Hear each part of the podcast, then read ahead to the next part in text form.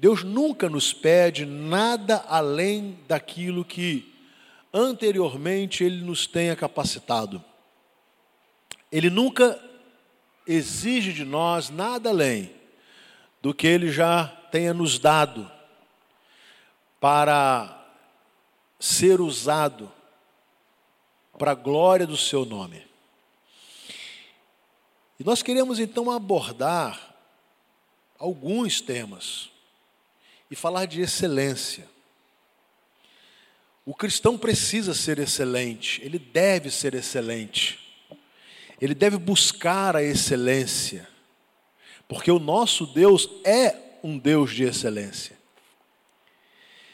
E o primeiro tema que eu quero abordar é a excelência na vida devocional.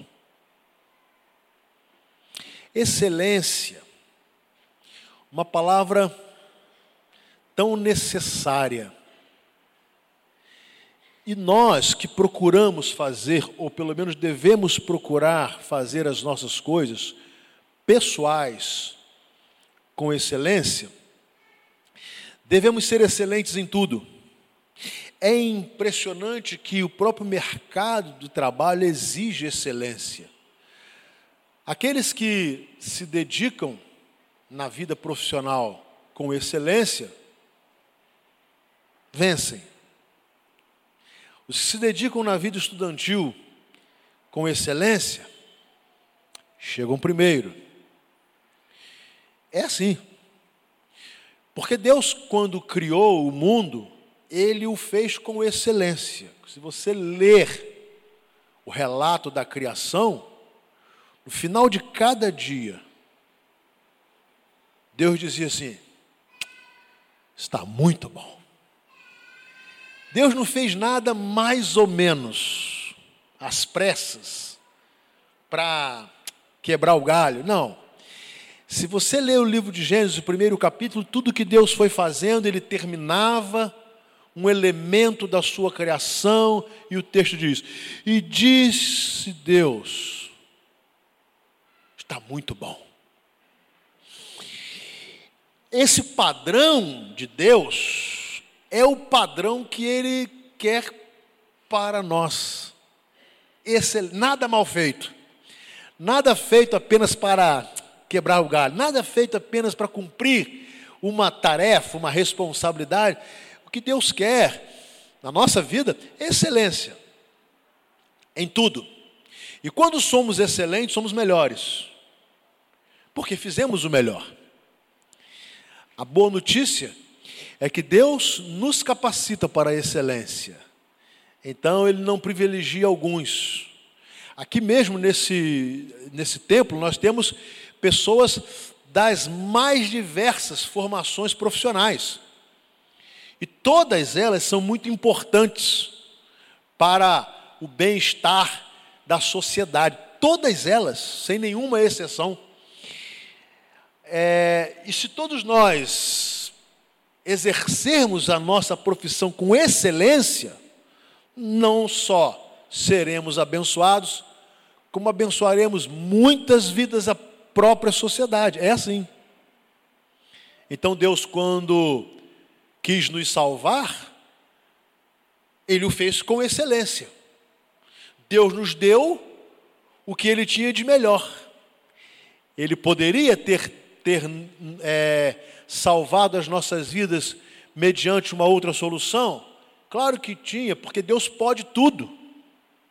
Tudo. Mas Ele quis fazer, Ele quis possibilitar a nossa salvação com excelência. Então, qual era a excelência de Deus? O seu Filho Jesus. Então, Ele nos deu o seu Filho, que em excelência de vida, sem pecado, porque era excelente, foi a cruz para pagar pelos nossos pecados e permitir-nos que fôssemos feitos filhos de Deus.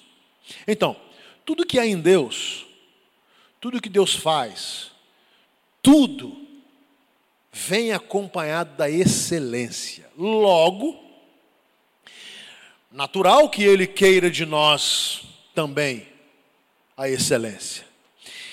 Então nós vamos falar aí por algumas semanas sobre excelência, vamos trabalhar excelência, excelência, excelência e buscar excelência em cada detalhe de nossas vidas e eu gostaria de começar pela excelência na vida devocional. E por que vou começar por aqui? Por uma, um fator bem simples. Porque eu não posso ser excelente se eu não começar com Deus. Não dá. Eu não posso ser excelente em minha vida se eu não começar com Deus. E se eu tenho, óbvio, né, essa absoluta convicção de que Deus é o Senhor da minha vida, e de que a minha vida é dele, e é para ele que eu existo. Com essa convicção, eu entendo que então a excelência da minha vida, ela precisa começar pela excelência do meu relacionamento com Deus. Então eu ainda não estou falando de profissão, eu não estou falando de família, eu não estou falando de dinheiro, eu não estou falando de tempo, eu não estou falando de, de nada de, de saúde física, que são coisas que nós obviamente iremos abordar, mas eu cometeria um erro invertendo valores. Nós precisamos começar por aqui. E o que nós vamos fazer nessa manhã nada mais é do que abordar alguns textos bíblicos, nada, nada de complexo, é apenas abrir a Bíblia, só, mais nada. E entendermos que na Bíblia nós encontramos o apelo a sermos excelentes na nossa vida devocional com o nosso Deus. Por isso, o primeiro texto que eu quero ler, ele vai me ensinar o que não fazer. O que não fazer. Para depois me ensinar o que deve ser feito. O capítulo 1 e o versículo 1 do livro de Salmo vai nos dizer: vamos ler juntos? Leamos. Como é feliz aquele que não segue o conselho dos ímpios, não imita a conduta dos pecadores e nem se assenta na roda dos zombadores. Só o versículo primeiro. Eu tenho que começar por aqui. Aliás, hoje está muito comum as pessoas querendo, querendo ter intimidade com Deus, vivendo absolutamente na prática do pecado, é, é, imitando os valores do mundo é, e, e querem ter vida com Deus. A, a, grande verdade é que o povo de Deus né, tem baixado o nível. Quer Deus, quer viver com Deus, quer orar a Deus, quer receber respostas de Deus, mas o nível começa a baixar. E eu quero Deus e quero seguir o conselho dos ímpios. Eu quero Deus e quero imitar a conduta dos pecadores. Eu quero Deus e eu quero perder o meu tempo é, me assentando na roda dos escarnecedores, mas ainda diz: Eu sou crente, eu quero Deus, eu amo Jesus. Não dá. Não dá. Para que eu eh, tenha excelência na minha vida devocional, eu preciso começar a abrir mão da intimidade com o que é carnal. Não é do relacionamento com as pessoas, inclusive com pessoas que não têm Jesus, porque isso é necessário para que elas sejam é, impactadas pelo Evangelho. Mas nós estamos falando de conduta. Nós estamos falando de prática, nós estamos falando de intimidade. E o que o salmista começa a nos dizer é que não dá para ter excelência com Deus se eu tenho excelência com o pecado. Ou eu sou excelente na vida do pecado, ou eu sou excelente na vida com Deus. Ou eu, ou eu é, dou a prioridade à intimidade com Deus, ou eu dou prioridade à minha intimidade com tudo que o pecado me oferece. Então não podemos começar de outra forma, se não dizer assim: olha, se eu quero ser excelente com Deus, eu não posso viver ouvindo conselho de ímpios, porque os conselhos dos ímpios são contrários aos conselhos de Deus.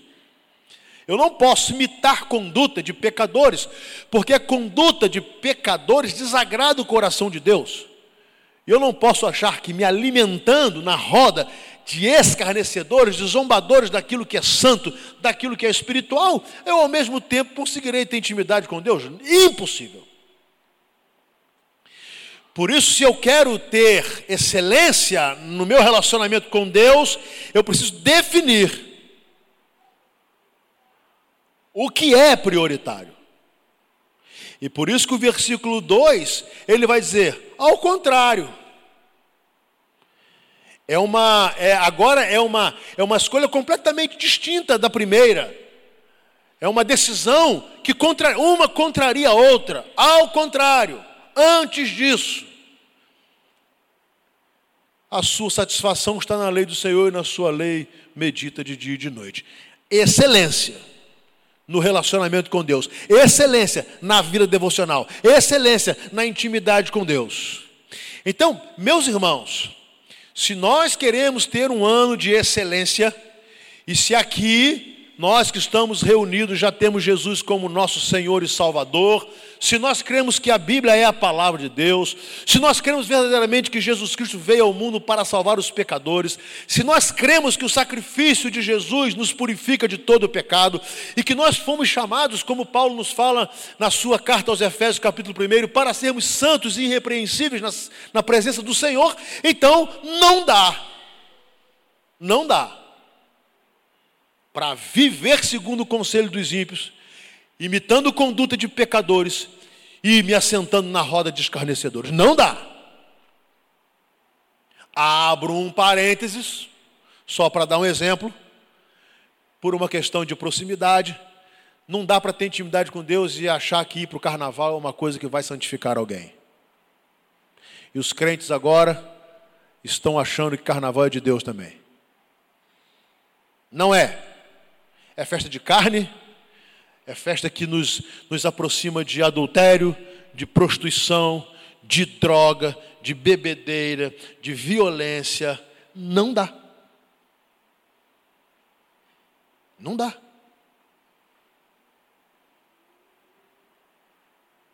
Há um ditado interessante diz assim: olha, retiro de carnaval, a, a, a não realização não tira ninguém da igreja. Carnaval não tira ninguém da igreja. Carnaval só revela aqueles que não são mesmo.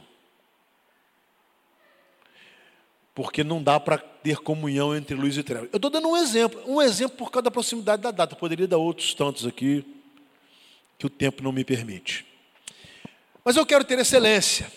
Então eu quero, lá no Salmo 63, versículo 1, meditar nesse texto. Ó oh Deus, tu és o meu Deus, eu te busco intensamente, e a minha alma tem sede de ti, e todo o meu ser anseia por ti, numa terra seca, exausta e sem água.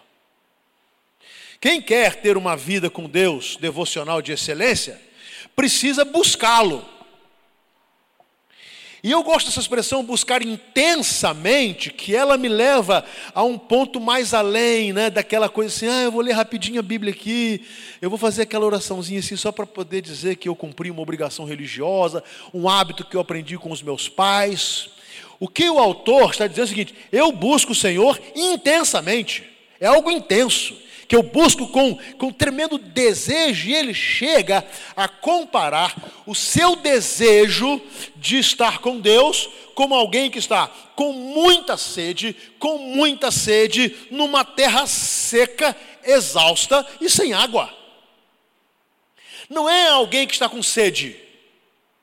Porque se eu tenho sede agora, é muito simples, eu tenho um copo d'água aqui e posso tomar essa água. Uma sede fácil de ser saciada. O que ele está dizendo é que quem busca excelência na, na sua vida devocional, ele é comparado a alguém que está morrendo de sede, num lugar que não tem água, numa terra que não tem água. E não tendo água, a sua boca resseca, a sua língua resseca, e ele deseja desesperadamente encontrar água. Olha a comparação que o salmista faz da sua busca por Deus. Eu te busco insistentemente, intensamente, comparado a um ser que anseia por água numa terra seca e devastada. Não dá para ser excelente na nossa vida devocional se não tivermos sede de Deus. Se Deus não nos fizer falta, se não acordarmos com o desejo de buscar a Deus, não dá. O que passa disso é prática religiosa, mas não é excelência na vida devocional. Jeremias 29, 13 vai nos dizer: Vocês me procurarão e me acharão quando me procurarem de todo o coração. Percebem como é que Deus sempre é um Deus de excelência? Vocês vão me achar quando vocês me procurarem de todo o coração. Não é procurar apenas quando está passando dificuldade, não é procurar apenas quando o coração está entristecido, não é procurar apenas quando está faltando emprego, não é procurar apenas quando o dinheiro está curto, não é procurar apenas quando está com problemas com os filhos, não é procurar apenas quando está com problema no casamento, não, é me procurar de todo o coração, constantemente. Isso é excelência de vida devocional. Isso é buscar a Deus, ou ter relacionamento com Deus, com excelência. E há uma promessa: vocês vão me procurar e vocês vão me encontrar. A única coisa que faz ou que torna impossível encontrarmos Deus é quando o nosso coração não tem sede de Deus. Se eu quero ter uma vida devocional excelente, eu preciso desejar e procurar Deus. E se eu faço de todo o coração, olha, Deus não se prende à liturgia, Deus não se prende a orações decoradas e repetidas, Deus não se prende a um templo para nos ouvir, Deus ele não se prende nem mesmo à nossa perfeição, porque ele sabe que nós não somos perfeitos, mas o que Deus conhece e o que ele sonda é o nosso coração. Então, nós podemos enganar as pessoas, mas o nosso coração não tem capacidade de enganar o coração de Deus. Por isso ele fala assim: ó, fiquem tranquilos, vocês vão me encontrar. Isaías 59 vai nos dizer uma, uma, coisa, uma palavra linda. A mão do Senhor não está escondida para que não possa salvar. O que tem afastado vocês de Deus são os seus pecados. A mão do Senhor não está escondida para que não possa salvar. Deus não está, não, Ele não esconde a sua face de mim e de você. E se eu não estou conseguindo ouvir a voz de Deus, é porque o meu coração está dividido. Há outros interesses, e juntamente com outros interesses, há outras prioridades. Salmo 127, versículo 2, e eu não li o versículo, não vou ler o versículo primeiro propositalmente, porque você conhece muito bem o versículo primeiro, todo mundo sabe de qual o versículo primeiro, todo mundo repete o versículo primeiro, mas é preciso entender o segundo. Será inútil levantar cedo, dormir tarde, trabalhando arduamente por alimento, porque o Senhor concede o sono àqueles a quem ama. Você sabe que muitas das desculpas hoje, para que eu não busque Deus, para que eu não tenha vida devocional com Deus, para que eu não, não me comprometa com o reino de Deus, é a minha falta de tempo por causa do excesso de trabalho, do excesso de compromisso, não é verdade? Guarde essa palavra, isso vai ser inútil. É impressionante que essa é a grande realidade. As famílias não fazem mais culto doméstico, porque não tem tempo para isso. As pessoas não têm, não param mais para com calma ler a Bíblia, orar, porque elas dizem não há tempo. Nós ocupamos tanto a, a, a, nossa vida, o nosso dia, que nós literalmente usamos como desculpa e quase que falamos com Deus. Eu até queria, eu até queria orar, eu até queria falar, ler, mas não dá, o tempo não permite. Se nós entendermos a inutilidade disso, nós descansaríamos no Senhor, nós buscaríamos a face do Senhor e entenderíamos que, primeiramente, devemos buscar o reino de Deus e a sua justiça, e as demais coisas Ele irá acrescentar.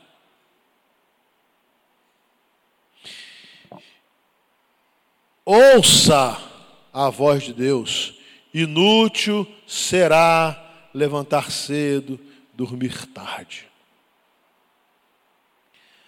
Capítulo 3, versículo 5 ainda de Salmos. Que coisa deliciosa é a dependência de Deus. Eu me deito e durmo. E torno a acordar, porque é o Senhor que me sustém. Quando eu medito nesse texto, e eu gosto muito desse texto, muito. Eu fico pensando na nossa tolice em achar que nós temos o controle da nossa vida. Esta noite você se deitou e dormiu. Esta manhã você se levantou e está aqui. Você espera que aconteça a mesma coisa nessa próxima noite, na próxima manhã. E quando isso acontece, muitas vezes nós nos vangloriamos e achamos que estamos no controle da nossa vida. O salmista chega à seguinte conclusão: Eu me deitei e dormi. E eu acordei por um motivo só o Senhor me sustentou. Amém? O Senhor me sustentou. Ele cuidou de mim. Ele me protegeu. Ele cuidou do meu dia. Ele me capacitou. Ele me deu uma noite necessária para o meu descanso. Ele me despertou para um novo dia. Mas tudo isso ocorreu por causa dele. Por que então nós somos tentados a tirar Deus do nosso caminho, tirar Deus das nossas decisões, tirar Deus das nossas prioridades? Isso faz parte da tolice humana. É isso que o autor do capítulo 14 de Salmos quis dizer ao escrever. E disse o louco no seu coração: Deus não existe. É simples.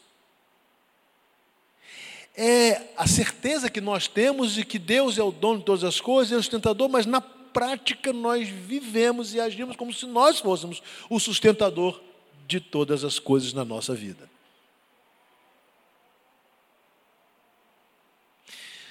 É, eu vou mencionar né, o susto que o pastor Marcão passou por uma questão de ilustração.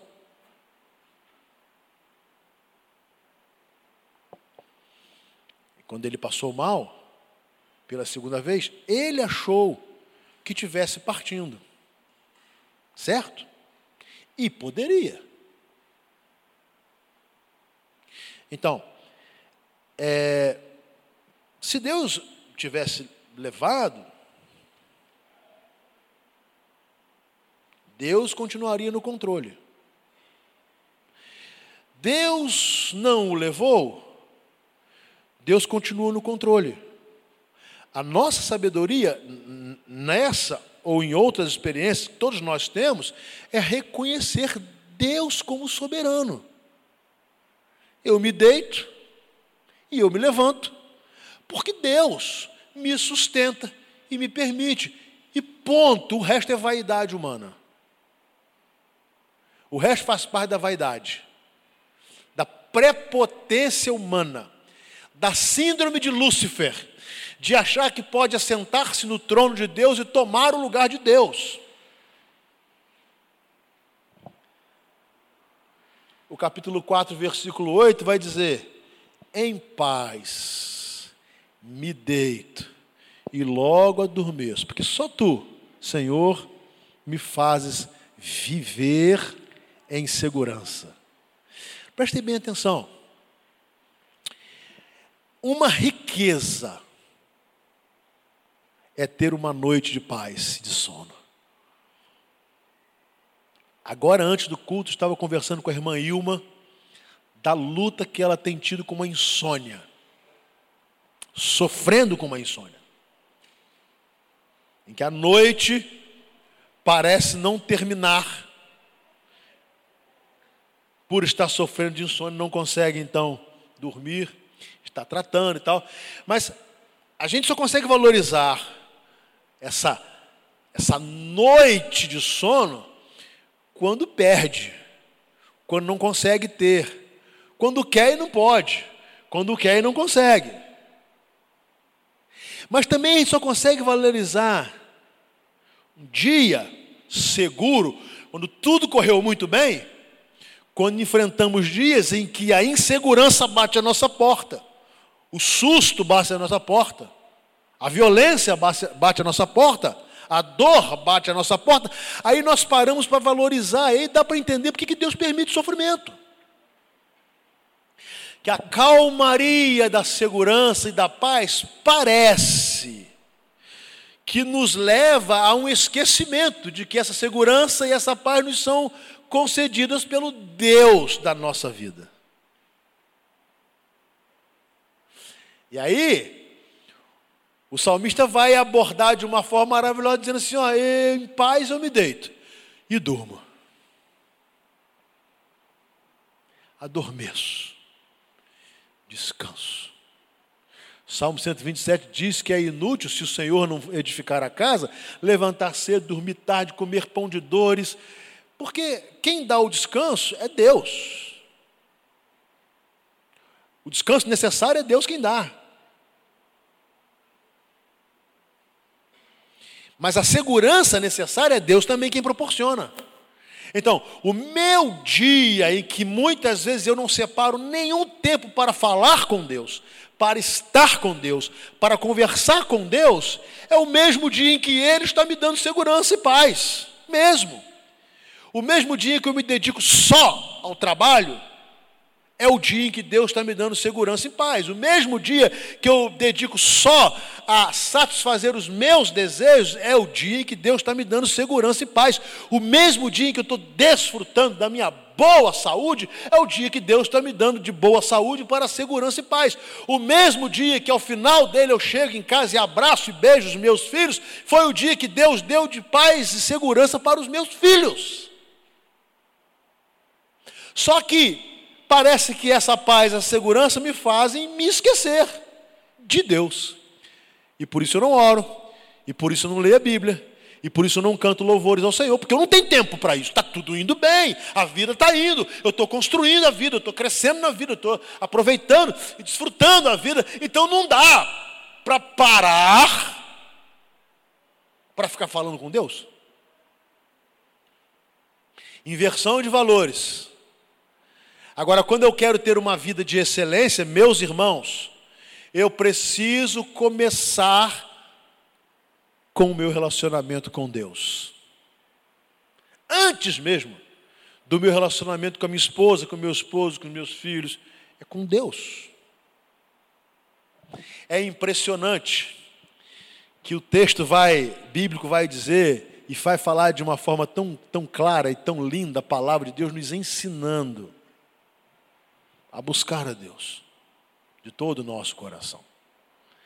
E eu quero então terminar chamando os irmãos para essa reflexão. Como está a nossa vida devocional? Como vai a nossa vida de relacionamento com o Pai? Quanto tempo eu tenho dedicado a falar com esse Deus que é excelente e requer de mim excelência em tudo. Nós temos a Bíblia, nós temos a oração, nós temos os irmãos, nós temos uma igreja, nós temos uma tremenda oportunidade de buscar Deus. Privilégio nosso. Agora, quando o dia começa e termina, e eu me deito e durmo, sem ter contato com Deus, eu não posso dizer que eu amo a Deus, eu não posso dizer que eu sirvo a Jesus, eu não posso dizer que Ele é o Senhor da minha vida.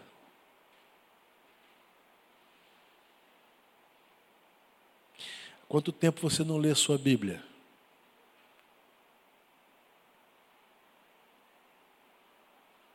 Quanto tempo você não para para orar?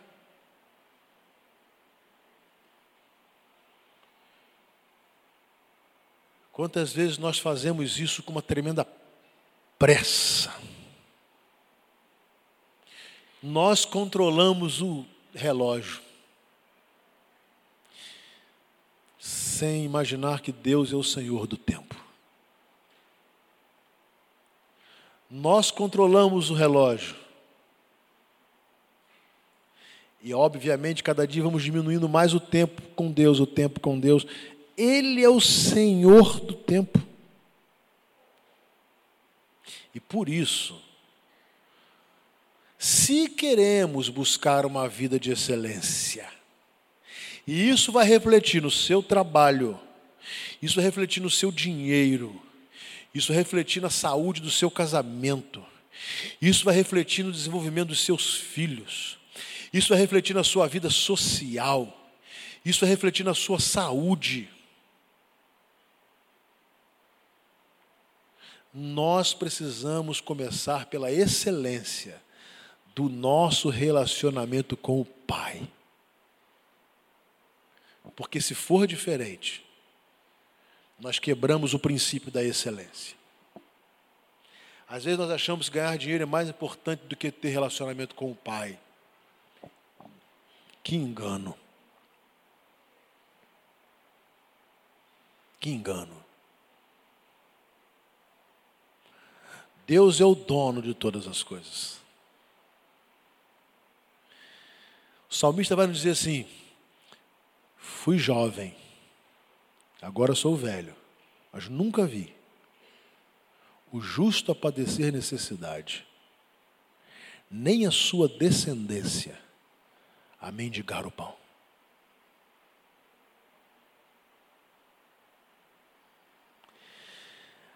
A única coisa que nós precisamos, meus irmãos, é ajustar essa prioridade. Eu quero ter uma vida de excelência o que eu estou plantando na vida dos meus filhos? É interessante, né? Que dá até pena hoje das crianças, porque elas saem quase que do berço e vão para a escola. Saem do berço para aula de inglês, aula disso, aula daquilo, sabe?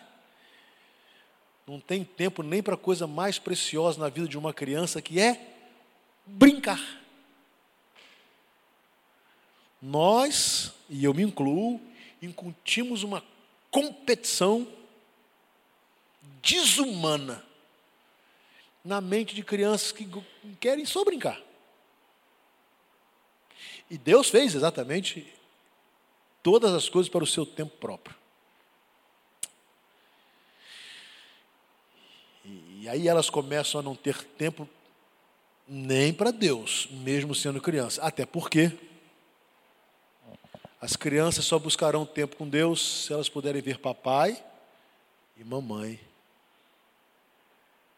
privilegiando tempo com Deus. Que coisa gostosa quando os pais param em casa, sentam-se no chão e vão contar às crianças histórias da Bíblia.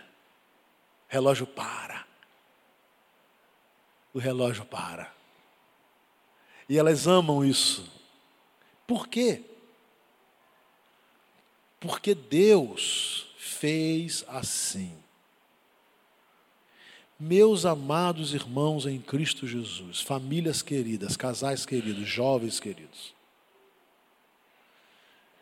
Deus tem algo excelente para todos nós, mas precisamos começar pela busca da excelência. Então eu quero dar algumas sugestões para terminar. Primeiro, separe intencionalmente tempo para você estar com Deus. É interessante que há alguns exemplos na Bíblia. Salmo 119, o salmista diz assim: À meia-noite eu me levanto para observar a beleza das tuas leis. Claro, aquele tempo, quando escurecia, todo mundo dormia. Meia-noite nós estamos acordados. Mas, não, era um tempo precioso.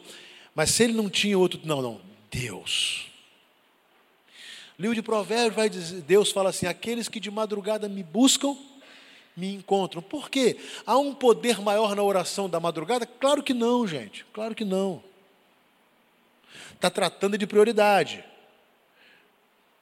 O que o autor está dizendo é o seguinte: o meu dia é intenso, então eu me levanto mais cedo, porque a prioridade é falar com Deus.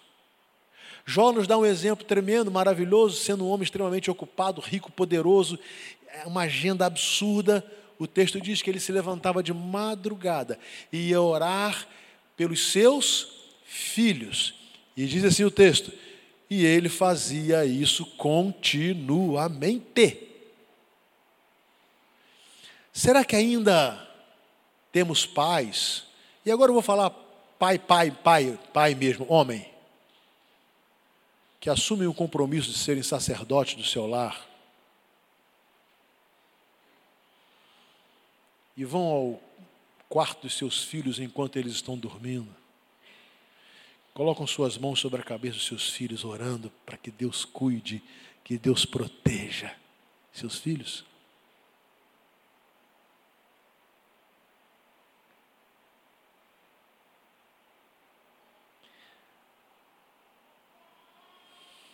Se eu quero ser excelente, eu tenho que começar por aqui. Separe tempo. Segundo, não dê lugar à tentação de abrir mão desse tempo. Não dê lugar à tentação de abrir mão. Muitas coisas vão aparecer para que você deixe esse tempo precioso não faça isso.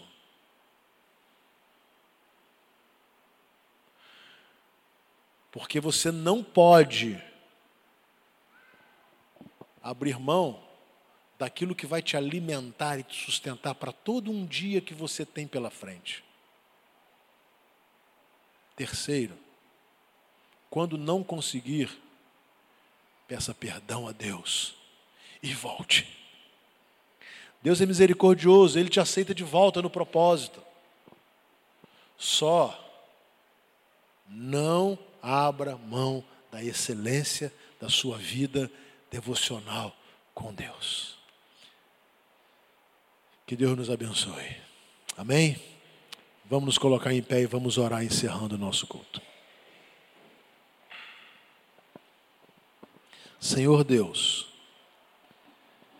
nós queremos viver uma vida de excelência. Mas nós não podemos começar por um outro caminho, senão pela excelência de intimidade com o Senhor.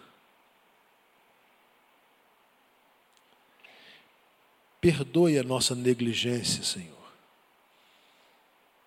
tantas ocupações necessárias e desnecessárias que abafam o precioso momento de estarmos contigo, buscando intensamente a tua face, como alguém com sede numa terra seca e devastada.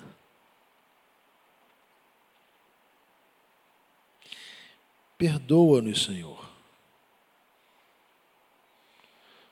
Queremos oferecer todas as soluções para os nossos problemas.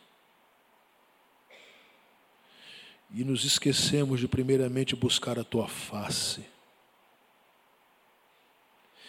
Queremos ver os nossos filhos crescendo, felizes e bem-sucedidos, mas nos esquecemos de entregá-los ao Senhor.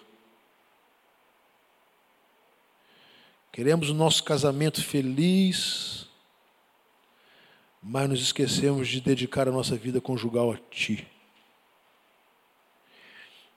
Queremos prosperar financeiramente, mas nos esquecemos de pedir a tua bênção para a nossa vida financeira e o privilégio de participarmos do teu reino. Queremos desfrutar de uma boa saúde física, mas quando a temos, nos esquecemos que o Senhor é o autor da vida. Queremos aproveitar o máximo o nosso tempo, mas nós nos esquecemos que o tempo pertence ao Senhor. E nós só nos deitamos e despertamos porque o Senhor nos sustenta. Então, Pai, ajuda-nos a buscarmos uma vida de excelência em todas as áreas.